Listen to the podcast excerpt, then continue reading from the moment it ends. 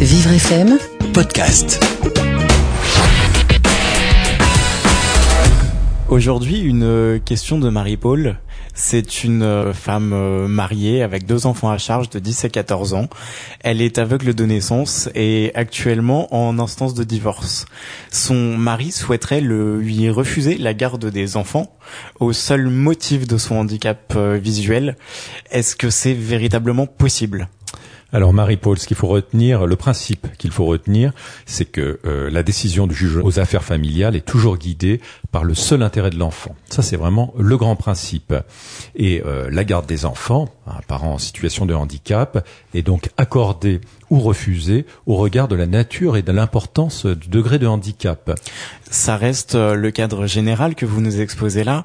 Qu'est-ce qu'on pourrait répondre à Marie-Paul dans le cas précis Et est-ce que le fait qu'elle soit aveugle de naissance est un critère qui va jouer dans la décision du juge? Alors non, le, le seul fait d'être, euh, de présenter un handicap ou des, des, capacités réduites ne prive pas euh, une personne de l'éducation de ses enfants. Mais ce sera toujours le magistrat qui va trancher, qui va décider. Parfois, il y aura même une enquête sociale ou médico-sociale.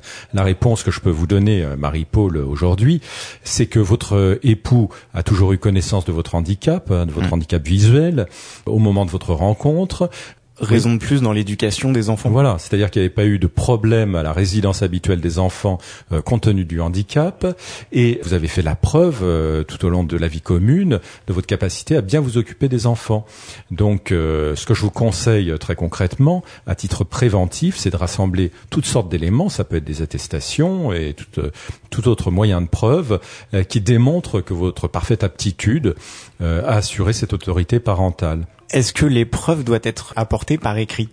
Oui, c'est préférable et c'est ce que le juge de toute façon aura dans son dossier et qui lui permettra de d'évaluer si euh, le handicap est un obstacle à l'éducation des enfants et est-ce que dans ces conditions l'intérêt des enfants est préservé? Vous pouvez retrouver l'ensemble des informations concernant cette chronique sur le site euh, internet vivrefm.com.